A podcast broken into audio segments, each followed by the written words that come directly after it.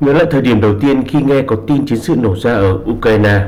anh Phạm Duy Hưng, Phó Chủ tịch Hội người Việt Nam tại Romania đã ngay lập tức tham gia cùng đoàn công tác của Đại sứ quán Việt Nam vượt qua quãng đường dài dưới bao tuyết để tới hỗ trợ, thăm hỏi, động viên và đưa bà con thoát khỏi vùng xung đột.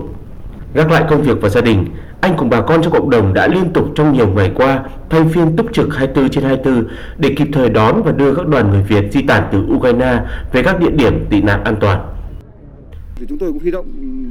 hết công suất với tất cả những cái gì có. Cái tổ công tác của chúng tôi hiện tại là tổ công tác đặc biệt có 30 người uh, trực chiến 24 điện thoại là 24 trên 24 thì chúng tôi cũng đã đưa ra những cái biện pháp tốt nhất là đầu tiên là sẽ sử dụng cái uh, của chính phủ Romania về cái chính sách của người tị nạn. Thì sau đấy mà sau khi mà trong cái trường hợp mà bạn chưa điều phối kịp thì chúng tôi có biện pháp thứ hai là sử dụng các cái không gian còn lại của bà con cộng đồng ở đây để cho bà con đến đấy trong cái trường hợp tốt và nhanh nhất.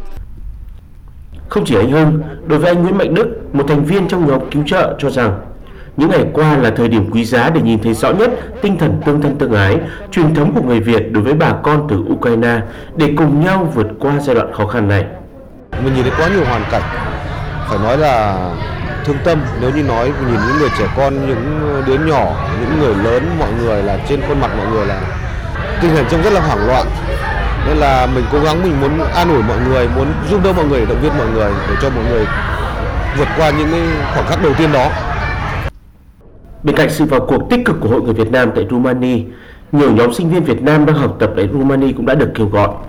Với tinh thần tiên phong đi đầu, mỗi bạn sinh viên trong nhóm hỗ trợ luôn tham gia tích cực cho các hoạt động để đưa đón, giúp đỡ các nhóm người Việt di tản từ Ukraine. Đối với bạn Nguyễn Hồng Hà, Điều thôi thúc các bạn tham gia hoạt động tình nguyện này chính là niềm tự hào dân tộc và sự yêu thương gia đình. Bạn Nguyễn Hồng Hà chia sẻ.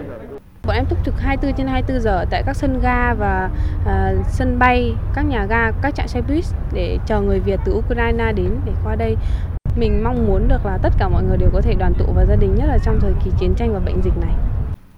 Có thể thấy trong khó khăn hoạn nạn, Tình dân tộc nghĩa đồng bào như được lan tỏa mạnh mẽ, thu hút được đông đảo sự ủng hộ, hỗ trợ của toàn bộ các hội đoàn, cộng đồng người Việt Nam tại Romania. Đó cũng là nhân tố quan trọng góp phần làm nên thành công của chiến dịch đưa bà con di tản từ Ukraine về nước.